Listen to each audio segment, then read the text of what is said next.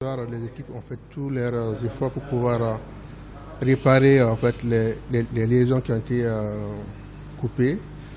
Il y a deux qui ont été réparés ce soir, il reste un. Les coupures, c'est pas un délestage, donc c'est des coupures involontaires. La société de la, transition ont mis le paquet pour qu'on puisse vraiment être autonome cette année. je pense que la population a constaté que depuis un certain temps, les coupures ont vraiment diminué et on s'était vraiment préparé à ce qu'on puisse passer cette, euh, ce ramadan sans problème.